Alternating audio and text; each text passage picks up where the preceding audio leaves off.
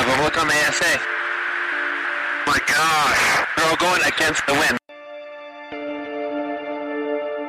It was basically a cube with inside of sphere where the points of the cube uh, were touching outside of the sphere.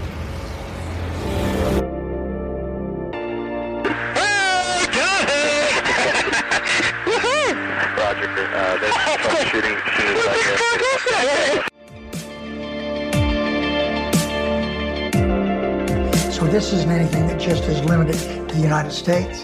It's a worldwide phenomenon.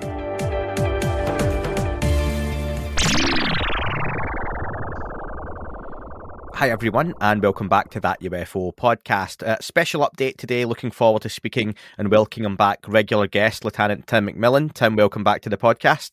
Hey, Andy, what's going on, man? It's great to be here. Yes, and we're looking forward to discussing your bombshell articles. Probably a cliched term by this point, isn't it? But um, it dropped and caused quite a stir. This was on the debrief.org Sex, Lies, and UFOs. The Pentagon's head of counterintelligence and security ousted.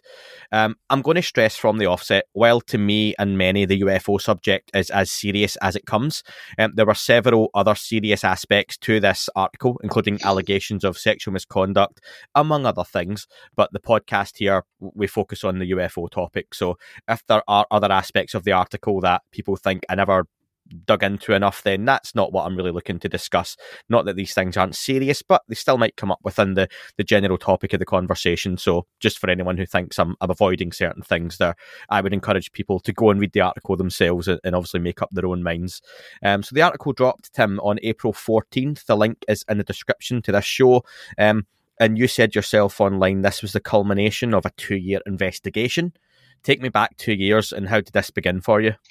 Sure, and yeah, I mean, you, you hit the point good there that there is a lot of factors that are in play here besides just UFOs, and uh, this is a very interesting ordeal for me because it was one of these events where all everything accumulated together, you know, a bunch of varied factors, and in fact, this started, uh, you know, almost uh, it may be even over two years now.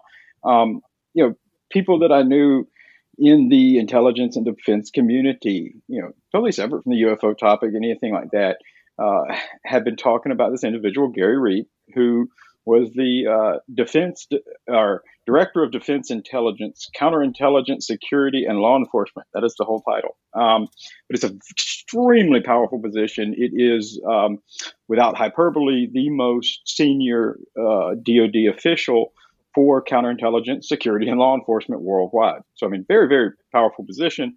Arguably, you know, much more powerful than a lot of the the principals like the Secretary of Defense. These people because they come mm. and hmm. go, and so uh, you know they had, ex- you know, people had expressed significant concerns about this individual to me. And again, these are people that I'd known for years, you know, from the past life of law enforcement in that world or just through family.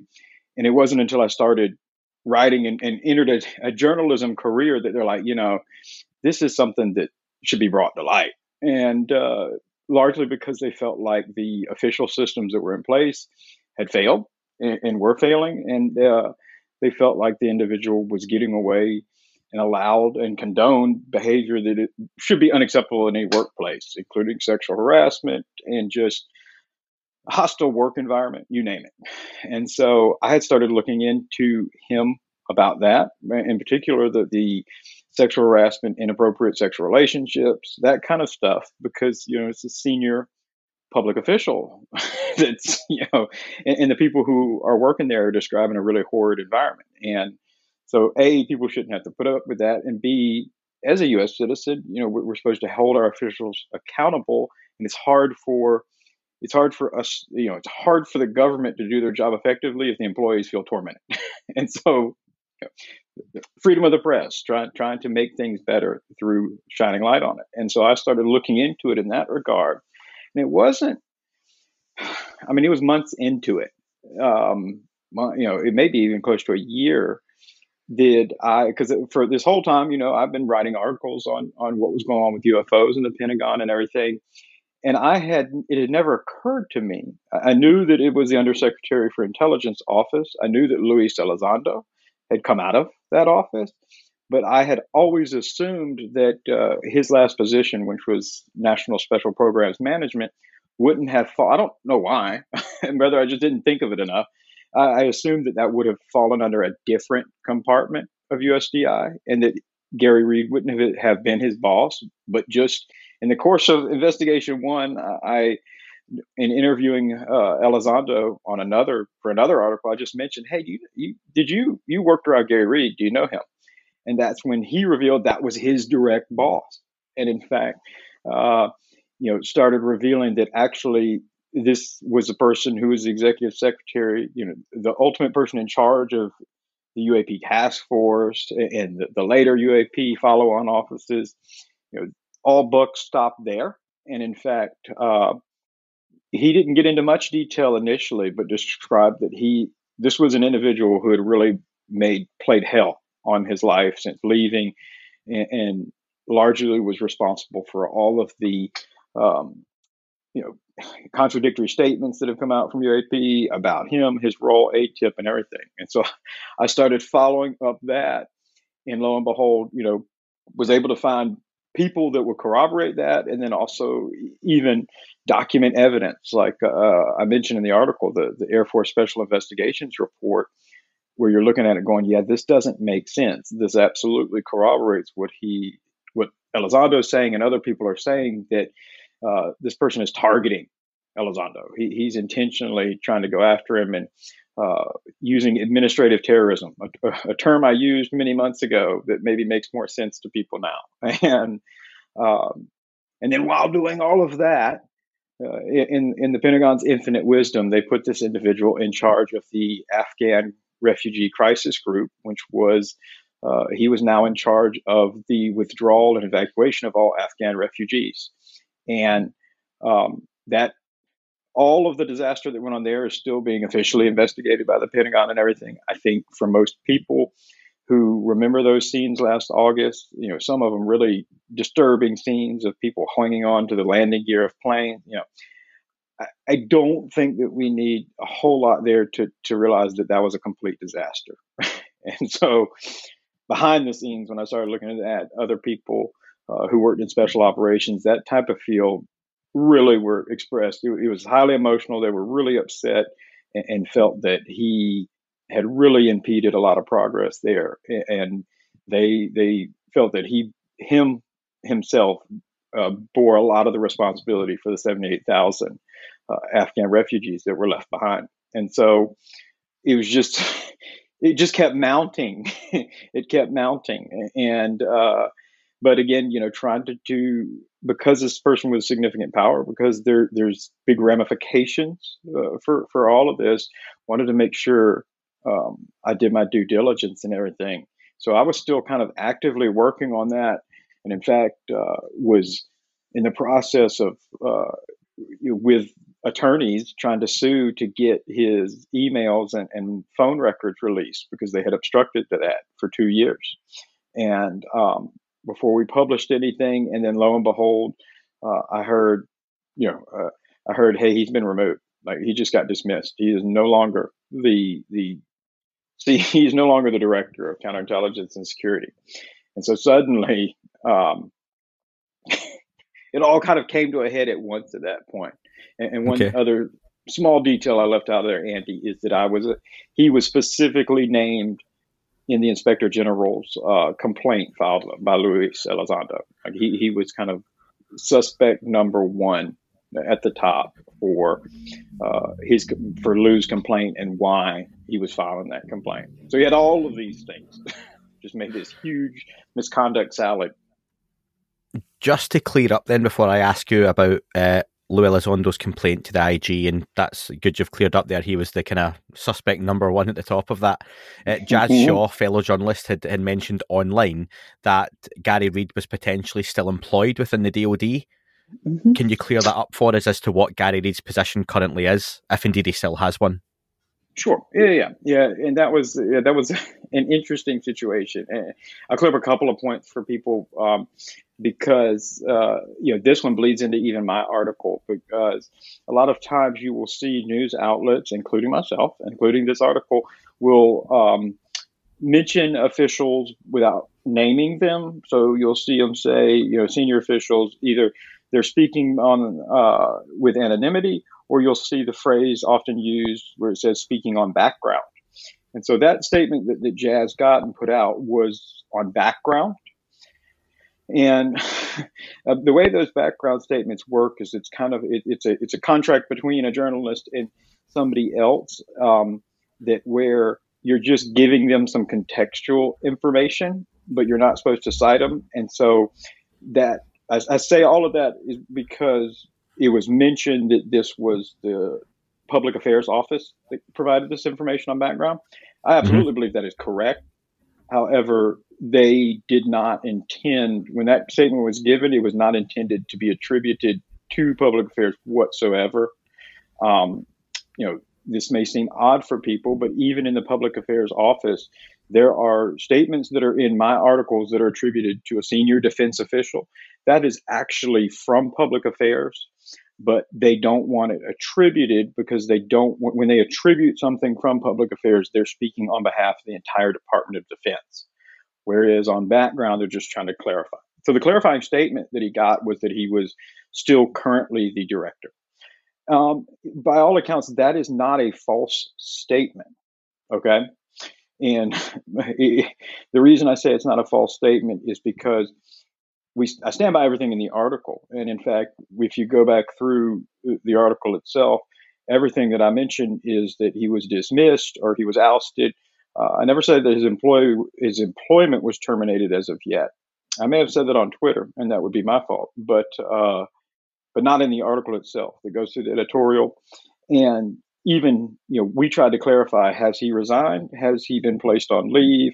Has he been dismissed of his responsibilities? Which is ultimately what the case is, um, or, or what's the status? And they would they declined to comment on that. So when they say that he is still currently there, that's not incorrect, but he has been uh, dismissed of his responsibilities as director of defense intelligence, which means at this current point he's doing what what uh, this is.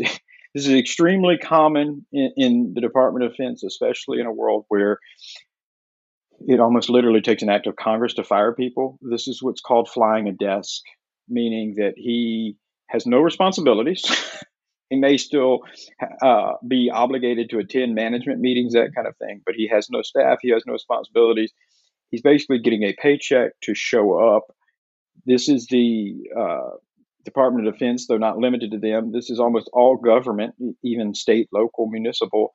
This is their way of, of saying, look, you need to quit or resign while they go through the, the red tape and rigmarole of, of sure. trying to make sure all of their I's are dotted and T's are crossed uh, to terminate someone. But the, the ultimate goal there is they want that employee to resign because if someone freely resigns, there's no recourse, meaning he can't appeal a termination. He can't come back and try to say he was wrongfully terminated because he willfully resigned. So it's this way of kind of making it very uncomfortable and wanting someone to resign.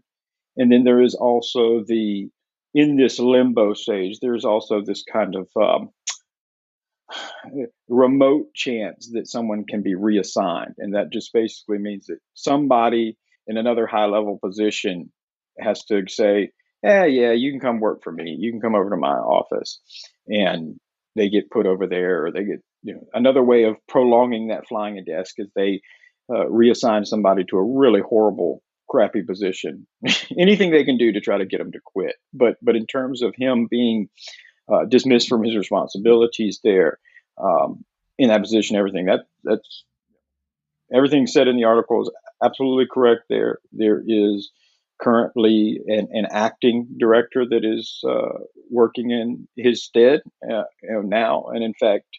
Um, the majority consensus that I've been told from from within that sphere is that this acting director may ultimately become the director. And there's some dissension there, but that's neither here nor there. But just to clarify all of that, no one's no one's lying, no one's misrepresenting, including the DoD. Um, it, it's just uh, I've, I've, said this. We probably said this in past interviews. I think people who are only interested in UFOs, uh, if nothing else, in the last four or five years, have gotten a crash course in government bureaucracy and how the U.S. government works. And this is just 100%. another one of those weird components to it. Yeah, that's how I feel at times, and I still have to get my head round. And I, I, get listener emails and comments and DMs of actually it's not this, and they'll correct me on the the nuances of the policies or the parties, and it's it's something that kind of it's like computer RAM. It goes in my head and goes back out when I don't need it. So um, mm-hmm. I, I, don't even take too, too much of an interest in UK politics, let alone US. I kind of know what I need to know. So people like yourself clear that up for me, which is which is great. Um, you mentioned before that uh, he was named at the top of Luis Elizondo's complaint that is still going through the system. Um, mm-hmm. For those that might not remember or haven't heard, if they're newer to the UFO topic or podcast, can you just refresh us quickly on on why Luis Elizondo has an official complaint going through government? Sure. Yeah. Um, you know, May of last year, uh, Lou, Lou, through his, his attorney, um, filed a complaint with the Department of Defense Inspector General's office. And for those who are unfamiliar, this is the office who works as the independent oversight agency. They're in charge with investigating misconduct, administrative violations, also evaluating programs. You know, they're just the, they're the watchdog, but they're independent. And so he filed an official formal complaint with them. Uh, in which he was uh, alleging that both uh, disinformation uh, related to the UAP topic and himself and, his role with AATIP. Uh, he was alleging threats and, and malicious uh, retribution against him after coming out and disclosing AATIP and uh, the UAP topic. And uh, all of these things being violations and, you know, things that um, are both unethical against policy and in some cases could be illegal, depending on exactly to what extent. And so he filed that formal complaint in May of 2000, yeah, May of last year, 2021. He did that right on the heels of when the Inspector General's office had also announced they were doing conducting a formal evaluation of how the how the DoD is handling the UAP topic in general. So both of those, to my to, to my knowledge, are still active and going on. The the IG's office, uh, I did reach out. They uh, declined to comment, which I expected. They will not comment on active investigations, and uh, everyone, you know, it still appears to be a relative mystery as to what ultimately got Gary Reed ousted. Even though, for anybody who's read the article, will see that there's a lot of misbehavior. there's a lot of bad things that should have got him ran off a lot earlier. Um, but what actually ultimately did it at this point, um, everybody is is is a little in the dark on, and they, and they don't know. However, the, the general consensus is is it uh, could very well have something to do with, with Lou Elizondo's IG complaint. Now, whether that directly relates to the UAP topic itself or not, I don't know because, like people have said, uh, you know, the IG has a lot of power. They can come in and, and look at all your emails, look at all your text messages. You know, they can dig through everything, and so the, the potential exists that uh, they could have uncovered a lot of other misbehavior that we haven't even heard about yet, and that could be what led to where the situation he's in right now led to him being ousted. It could be solely based on Elizondo. You know, I, I, at this point, it's it's really unknown. It could be Afghanistan.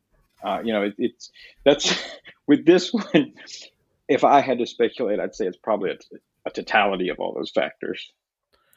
How is this going to impact Lou Elizondo's complaint going forward, if at all? Um, it really won't change anything with the IG and their complaint because the inspector general's office, though they have broad authority to investigate these things, um, they don't you know they'll make a determination they'll make a recommendation in terms of how something is or a situation should be improved or handled or or they may recommend punishment for employee but they have no authority to enforce punishment. So they can't say what's going to happen or not. So in terms of both luis elizondo's complaint and the current evaluation of uaps it will have very min- minimal to no impact uh, in whatever they have remaining to do. They'll keep doing their job and keep investigating it. Um, as is until that's closed or resolved. So it won't it won't there won't be any major impact there. Did you know that podcast advertising is way more effective than display advertising, with 67% of listeners remembering brands and 63% making a purchase after hearing them? Whether you want to diversify your ad spend, add a new marketing stream, or test out podcast ads, Zencastr's Creator Network makes it easy for brands to connect with podcasters. Zencastr's mission is to make podcast advertisements as easy and accessible to business owners as Google or Facebook. Host read ads like this are the most effective form of podcast advertising. Zencastr works with podcasters to help create unique to them ad spots that create brand awareness and conversion. Zencastr's Creator Network is the perfect place for you to get into podcast ads and sponsor your favourite creators like me. I've worked with Zencastr now for some time and they truly put the content creators and the listeners at the heart of what they do. As a huge fan of podcasts myself, and I really mean that, I love podcasts, I often buy products or services that I find useful to me based on those pods that I'm listening to. It supports them and there's usually a good discount to go along with it. So if you're interested in sponsoring this show or another podcast with adverts for your business, go to zen.ai forward slash that UFO pod one, that's the number one, or click the link in the description and fill out the contact information so Zencastr can help you bring your business story to life. I've seen some people commenting online. Uh, John Greenewald was one who, when was asked about this conversation, said the the lack of sources was something that put him off, but he was going to FOIA it going forward, uh, put put those requests in, which you would expect he would do. It's it's what he does and does it well. Um, why is it so difficult to get anyone to go public with something like this? And as a journalist, is there a frustration when you have to put an article out where you can cite no names? Um, yeah, yeah, no, that, that's a good question. So, it, I think first of all, I'm going to answer to the first idea that uh, if anybody's put off by it, by by the fact that there's not anybody specifically named in it. Um, I said this, uh, you know, I said this online. I said this before. If you go through that article and objectively read it, um, absolutely none of the behavior, absolutely none, absolutely none of the allegations require anonymous sources. Absolutely none. And you know, the anonymous sources are represent the you know comprise hours and hours and hours of, of interviews or conversations I have I've had with dozens of individuals, and so you're getting a peek into kind of uh, you know what's going on behind the scenes to, to as I'm going through this investigative process. But those conversations, those quotes, those information is all used throughout that entire article uh, as as color commentary or just providing you context of that background. But in order of forming an opinion about uh, the actual events themselves, you know, if I broke it into three parts here, which I did in the article, sex lies and UFOs, uh, the sex and lies part, you can, uh, you know, all of that is contained within the DoD's, the IG's official investigative report. You know, it, it was quoted as such, and in fact, uh, we didn't uh, initially include that report so that anybody could read it for themselves simply because uh, truth of the matter is is we, we, we don't run a document archive website and there's server space so maybe that's me being a cheapskate but at the same time um, you know i handed it out to, to anybody who asked and i think subsequently both um, steven greenstreet and bryan bender have published it so anybody can read it so all of those allegations all those mentions all of those uh, quotes from witnesses during the, the sexual harassment uh, or the improper sexual relationship, that's that came from FOIA. you know, that's the paperwork. When we look at the um, allegations of, of Lou Elizondo and his IG complaint, um, first and foremost, there was some some inclusions there uh, from somebody who was very close to that situation, but couldn't be named regarding uh, the, the, acts of retribution against Lou. Um, and you, people can take that or leave it. But at the same time, that's why in the core of that, I included a the, the OSI report, which again had already been published. Already, I had already published that with Vice News two years ago. Um, that's already been published. It's out there, but but demonstrated through that report a OSI would not have had jurisdiction unless they were told that these videos were classified, even though that was demonstrably not true based on other FOIA documented information. And so, uh, but they were under that impression. And then if you look at that report, you see where it describes that it's the, that at the conclusion of it, it's being forwarded back to the action party who initiated, had them investigate, which is OUSDI, and the head of OUSDI security and law enforcement is Gary Reed. you know, all these are facts. They're, they're, they're there with the paper. You don't need the anonymous sources. Uh, when it comes to the Afghanistan withdrawal, you know, I kind of touched on it when we just mentioned it. But uh, again, you don't need if if you don't want to take what the sources said uh, at face value in terms of uh, how Gary Reed influenced the withdrawal process. That's that's fine. No hard feelings. Uh, but you can freely anybody can Google it, and in fact, I um, in the article they are hyperlinked. Uh, you can look at you can either watch or read the, the Pentagon press briefings going back to August 2021 and you can listen to Gary Reed himself being being addressed as the director of the Afghan Crisis Group and explaining exactly what his role is, exactly what the group's role is, and what they're doing. So you don't need those background sources to to form that opinion, and uh, none of them gave a, gave an a uh, any sort of factual interpretation or opinion of how successful the withdrawal was. We provided those facts from a report that was released by an independent NGO even then, like we just mentioned, I think most people remember those chaotic scenes from August 2021. They remember those people hanging on. Do you really need that to say that it was a disaster? And so, uh, oh, and in terms of Lou's IG complaint, he was named on the record. So the person who was who was actually filing the complaint, the person who uh, is making the accusations against him, was quoted on there. He is named. So I understand that. I, I do think that people um, oftentimes will, will, use that as a cop out. Um, but in terms of how, when you're trying to report on national security matters or defense matters, in terms of how I have used uh, unnamed sources in this article and on other instances, um, it is nowhere near the, the same degree that you'll see even mainstream media outlets do it daily. They frequently do this. Um, everything, when I use them, they whatever statements they make are almost always corroborated by hard document data facts like i just mentioned um, or they're corroborating known established facts like the afghanistan withdrawal. They're not dependent solely on that whatsoever. Um, i guess the the overarching thing there would be uh, yeah, but the, the Pentagon on background. So so again, he, even though it was inadvertently named um, that it was a public affairs office, is saying that he's still employed there, and the bulk of that idea that he's been dismissed from his position is only come from background sources. Well, the idea that he's still there has come from a background source. So the Pentagon still refuses to give that official explanation.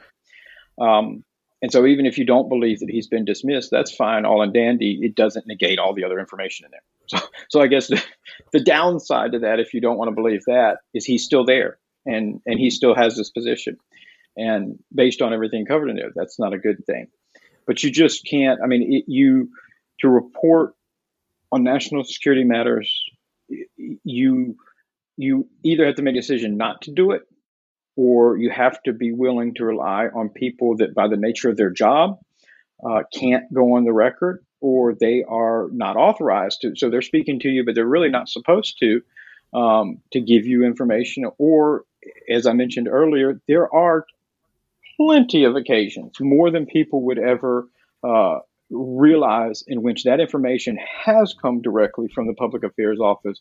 However, they are providing it on background, asking not to be named because it they don't want it to be attributed as the position of the Department of Defense, which is what public affairs is. So when you attribute it to them, now it becomes the Department of Defense's statement, but rather they're willing to uh, provide you with additional information that they are clear for you to publish. It just needs to be attributed to senior defense officials.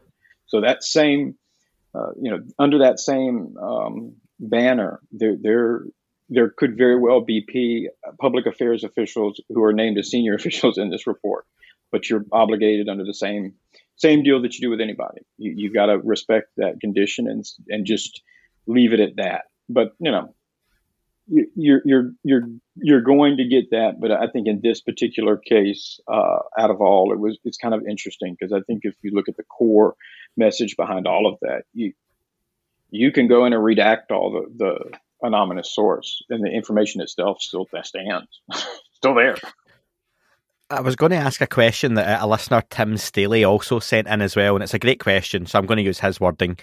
Is there any evidence from the Reed investigation to suggest that non government actors or journalists were fed nefarious info by Gary Reed or Susan Go, Gough, sorry, or other OUSDI staff to advance the smear campaign directed at Lou Elizondo and potentially control the narrative? Sure. So, uh, you know, that's a great question. And uh, to, to, break it up into a couple parts. So, one, there were people who, who, who talked to me, who some of which uh, were in a position to know firsthand. Uh, a couple of them absolutely would have had firsthand knowledge of this, who said that clarifying statements uh, in terms of uh, some of the UAP statements that have been issued, or in particular, Lou Elizondo's role with AATIP, um, they were provided to public affairs, and yet they never came out. And so, at the end of the day, public affairs, even though it's been provided with employee A uh, at the top of the food chain, and all of this is Gary Reed, and he has, as the senior executive, he has the authority to tell public affairs, no, that's not accurate. That's not what we're going to say. We're going to say this. So you have that, and I think that uh, there definitely, I, I would say, I heard from from more than a few people that I, I trust, I consider to be entirely reliable, and, and absolutely have no doubt they were in positions to to know that information, said that Gary Reed went out of his way to influence those statements that were being issued by public affairs. And so uh, you have that. Uh, the second part of that, which I think kind of touches on, is that question is could some of the criticisms, the critiques, whether they've come from journalists or you know just media pundits about Lou Elizondo or UFOs, could they be seeded out by Gary Reed? You know, could he have been doing that as well? That I don't know. I will say that it came up on multiple occasions. You know, both with me asking people who who were involved in the in, in the situation and inside the Pentagon, and you know, I got their opinions, which their opinions were that's absolutely something that could be possible, but it's just opinion. You know, I didn't, I wouldn't write that in the article because it's just opinions.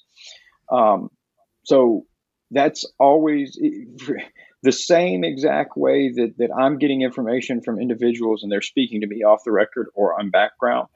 Could likewise Mr. Reed have been doing the same uh, to other people? Sure.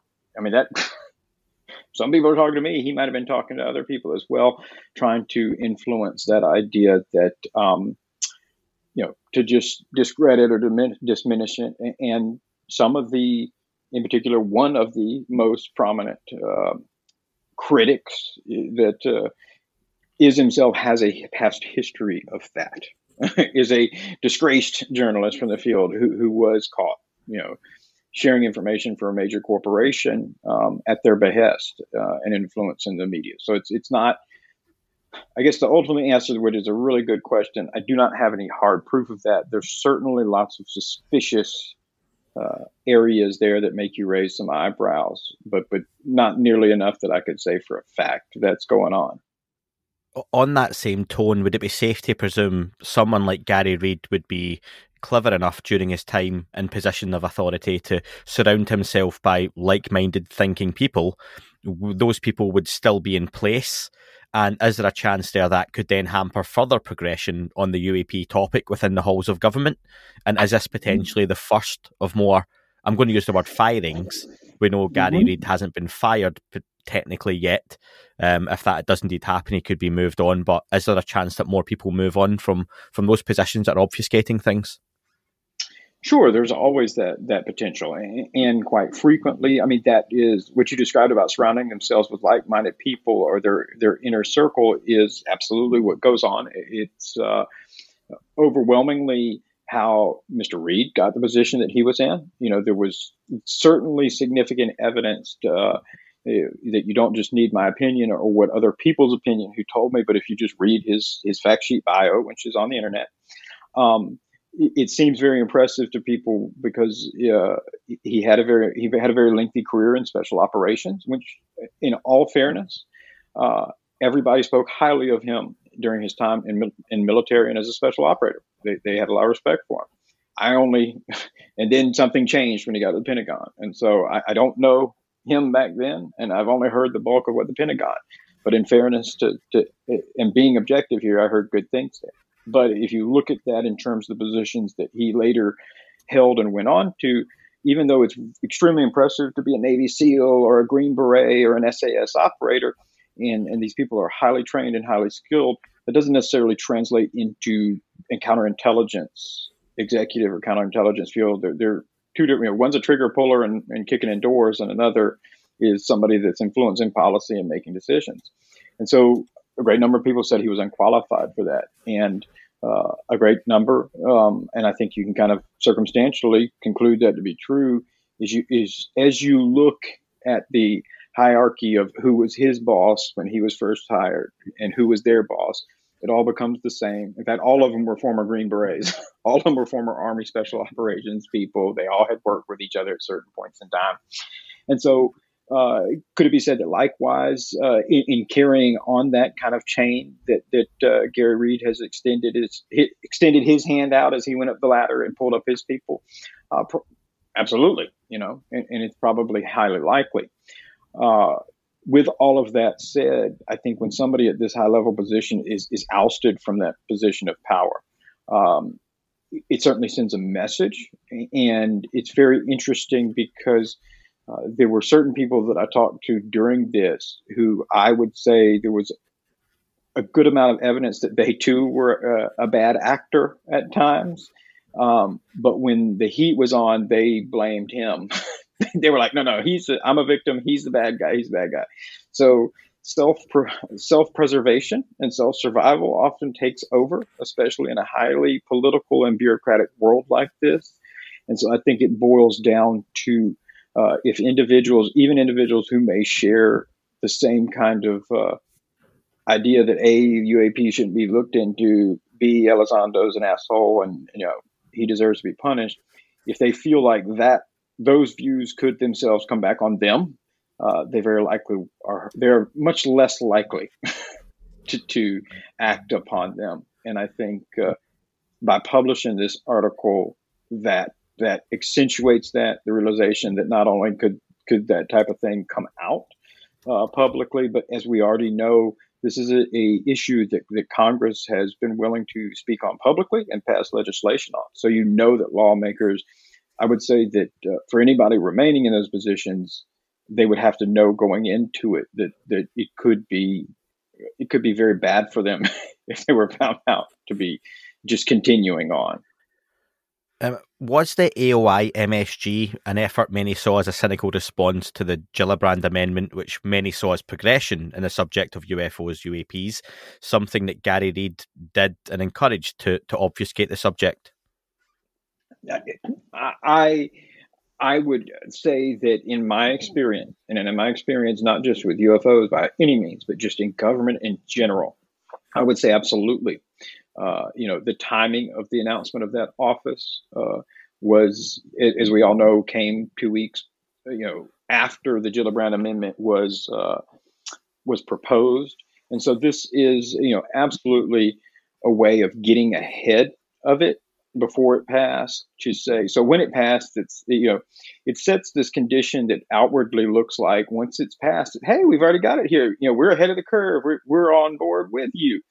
Um, that's just not the attitude and disposition that you see with the dod particularly when uh, you're talking about an entirely new program office that hasn't existed before. If they didn't start it up long before now the idea of congress forcing them to is not something they're going to be happy with and so uh, I would say absolutely that was that was an attempt to get ahead of that amendment and make sure that they had a way to influence it and ensure that uh, how it was maintained, how it was run was was how they wanted it.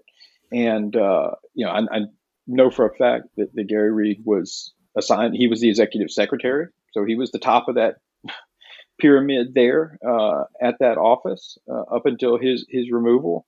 And so again, it would just would have, uh, you know, that I highlighted that in the article, and because I think that that is a, a point that people, both the public and Congress, should be aware of, because we know that both both public and Congress were, were saying this is an issue they wanted to see taken seriously. uh, and and behind the scenes. So even when you had the UAP task force, at the end of the day, top of that pyramid was always Gary Reed, and this was somebody who um, there's certainly uh, there's certainly enough information, hard brass tack information, to show that there's misconduct there. Uh, he'd even been found guilty of misconduct there. Uh, but then there's also a lot of other supplementary information to say that the topic of UAP, and in particular Luis Elizondo, was something he was antagonistic towards. So you have to ask yourself, are you going to be successful when you've got the same person who's uh, compromising their position running this? And, um, you know, even if it, uh, you take out a lot of those things and just look at the misconduct, uh, are you going to have an effective office run? Or is it going to be run under the same manner that we saw with the Afghanistan review, withdrawal? Something that they knew was going to be very public. So, uh, to answer that, I'd say I'd say yes. It was an attempt to try to get ahead of it and control it, and um, it, it this sends an interesting message uh, on that now for him to be ousted.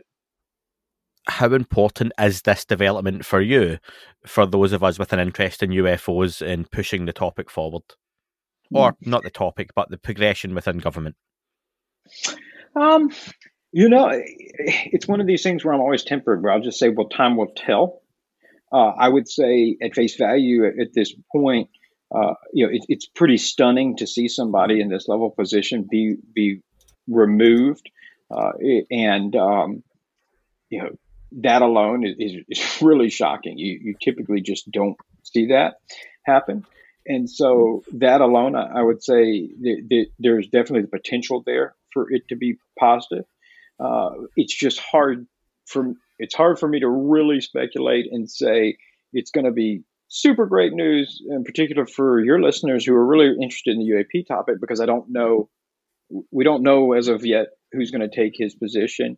Uh, we don't know if the person who takes his position will uh, view that his ousting will view the influence that UAP topic had on it, how significant it was.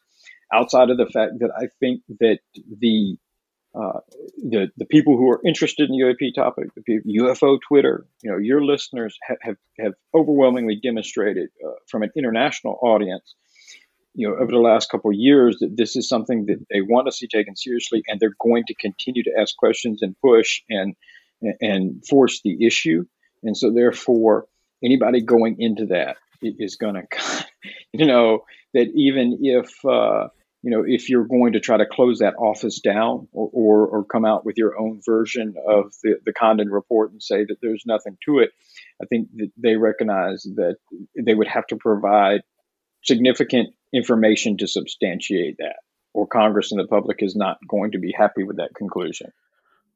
I want to finish on just a couple of listener questions uh, with you, Tim. The first up from Nathan Is there any impact to Luis Elizondo's potential re engagement with the UAP task force or AOI MSG, whichever kind of ends up taking over? Yeah, yeah, honestly, I don't know.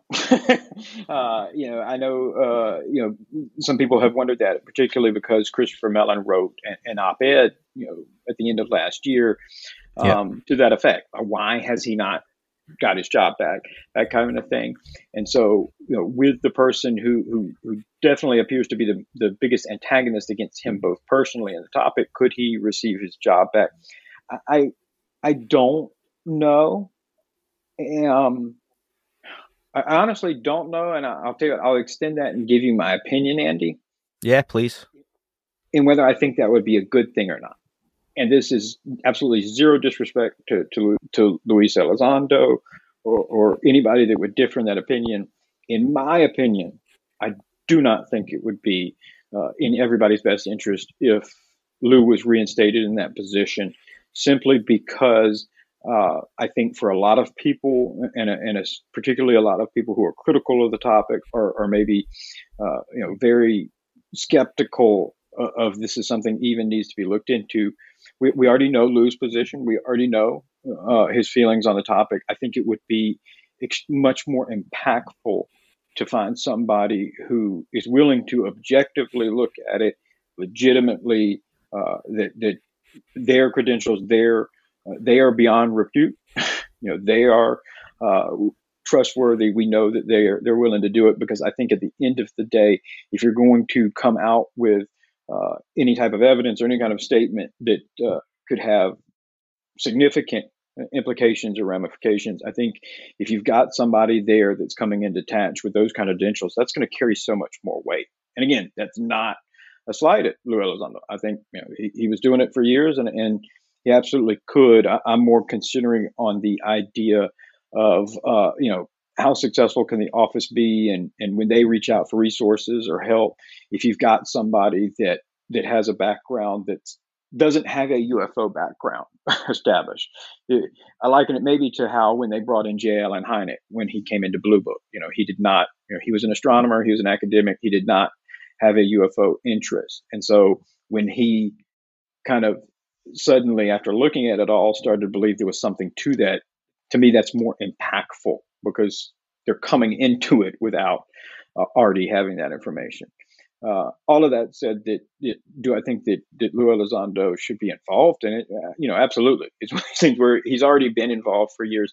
He already has a lot of background in it. So, uh, you know, if I was that person running that office, coming in as that objective person, I certainly would want him involved in some capacity, regardless.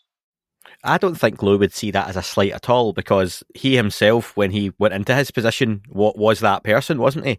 He went into his role with no UFO, you know, love or background. I mean, he only saw Close Encounters of the Third Kind last year. You know that that mm-hmm. was that he went in with that open mind, and he was that person of let's take a look at this. Is there something to it? And he's come out as he's come out. So you're almost looking for the the next Lou Elizondo potentially, because what you hope happens is they go in with that objective background, that Do- Dr. J. Allen Hynek background, and they mm-hmm. realise there's something to it, and and that pushes things forward. Hopefully, hopefully.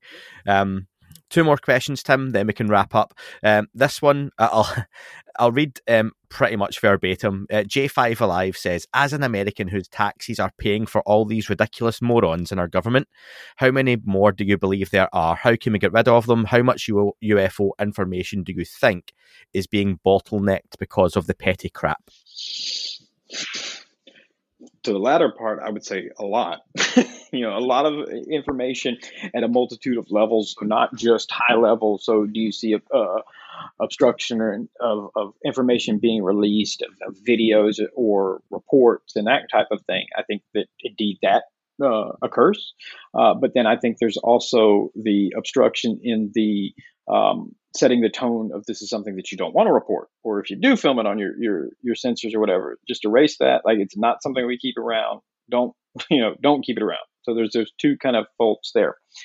In terms of how many people, oh, you know, I don't know. You know, certainly Gary Reed is not the first nor last. Um, and you know, it, it's uh, I can't stress enough that in my experience, it, it is almost uh, always in the worst situations the behavior of the people who are in power and able to to get away with them and do them the people that are at the next level below. So even in senior positions such as like where Lou Elizondo was in the US government it's called GS general service employees uh, instead of SES sec, uh, senior executive service employees.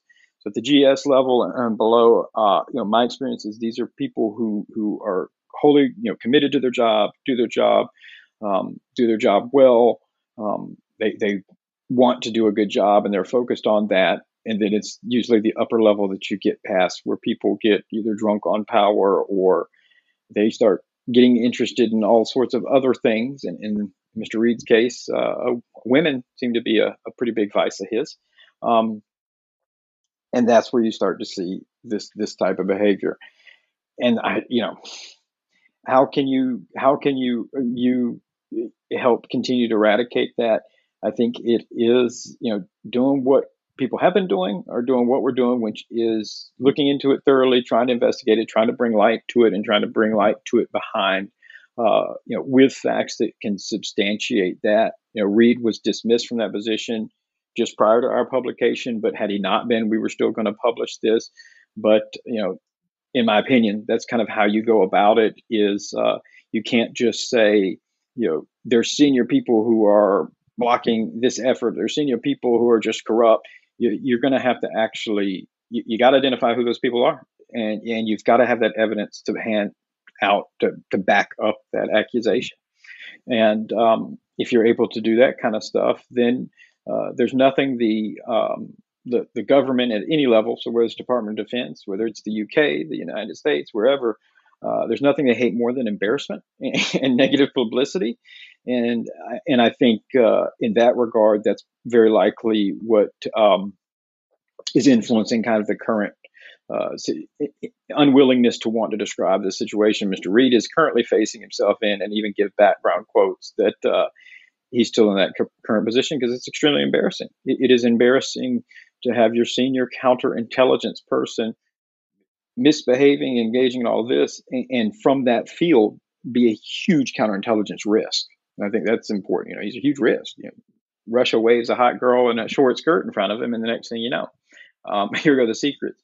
So it's really an embarrassing info, and um, you know that that's the best advice I can give. Is um, it's, it's not easy, but uh, you know there are people that are in government, there are people that know people, and you know if they make complaints, whether it's to me, the debrief, or any other reporter, and they can do that anonymously and are able to substantiate those claims, then they should be followed up on. And, and if they're significant, like we see here, that information needs to be put out there. That's the best way.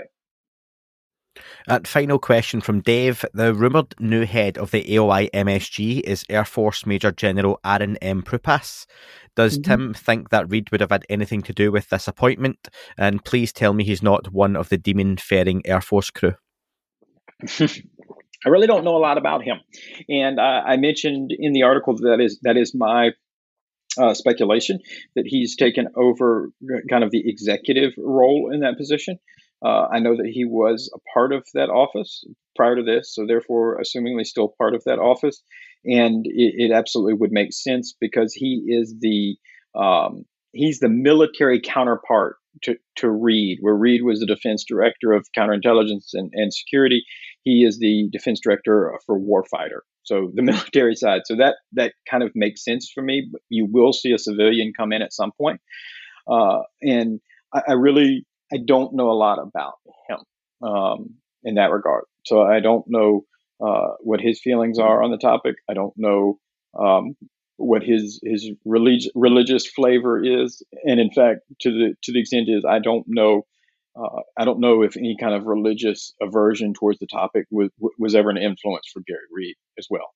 Nobody ever said nobody ever described him as being, and his behavior didn't seem very religious. But uh, I it's still a, a mystery. You know, it's still quite a mystery, and so it's either I would say that the, in my opinion, the most likely outcomes are is this gentleman is either somebody who's openly curious, objective, and like, hey, this is interesting. Let's take a look at it. Or he's somebody who has uh, he's he's reached his his second star, and whether he'll reach a third star or not, I don't know. And he may just be like, you know what, I don't want I want out of this. I don't want to deal with this because uh, it's just such a it's such a hot topic, hot hot button topic, and and I've mentioned that before. That uh, not saying it's right, but saying can I see situations in which you can have people um, who have reached their first, second, third star. They've reached really the pinnacle of their career, which is something that they have been preparing for, going back to high school. You know, they go to West Point in college, like they've been preparing for this, and you hand them this portfolio, and even if it's got, uh, it can have the the crash materials in the bodies, but them look at that and go, yeah, I don't want to be that guy. I don't want to, like, I just want to. I've reached the top of my field. I, I, got a couple more years and I'm out of here, and I don't want to be that guy. And hand it, it sounds really crazy and interesting and is important. Make sure to let the, the next guy know who sits in this chair. And could I see that happen? Sure. Do I know for a fact that has happened? No. Tim, uh, the article is wonderful. I would encourage people to go and check it out. Sex, Lies, and UFOs. The article link is in the description. Please check it out. Please check out the debrief.org. Make sure you're following Tim and his colleagues. Uh, the, all the links of those will be in the descriptions too at the debrief on Twitter and other social medias. Always good speaking with you, Tim, and look forward to next time. Always, Andy. Pleasure, man. That is all for this week's show. Thank you very much for listening. Please remember to leave the podcast a review on your chosen platform. You can like, retweet, and subscribe. That would all be very much appreciated. The shows are being uploaded onto YouTube as we speak more and more. You can sign up at patreon.com forward slash that UFO podcast to access the shows ad free as well. Please get in touch on Twitter, Facebook, Instagram, that UFO podcast. Of course, on Twitter, it's at UFO UAPAM. And again, folks, as always, keep looking up. You never know what you might see.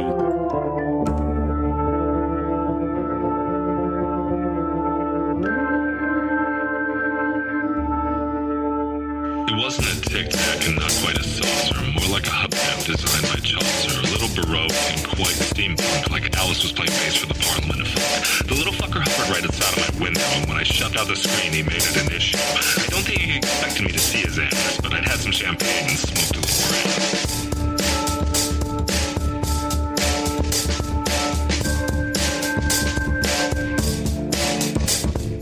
Meditative gamma state full on meta. Can't imagine how it could have been any better. I got to the top of the stairs and there he was. Like, you awake? I was about to abduct you, cuz.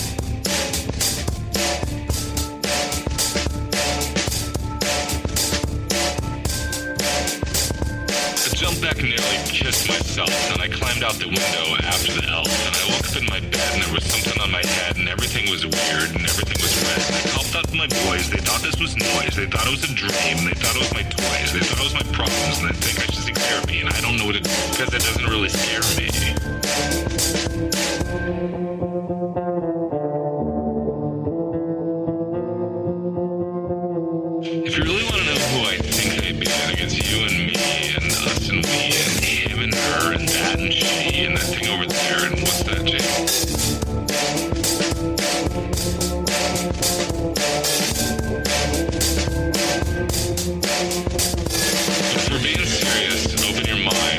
Consider your heart, consider time, consider your space, consider your lies, consider your life,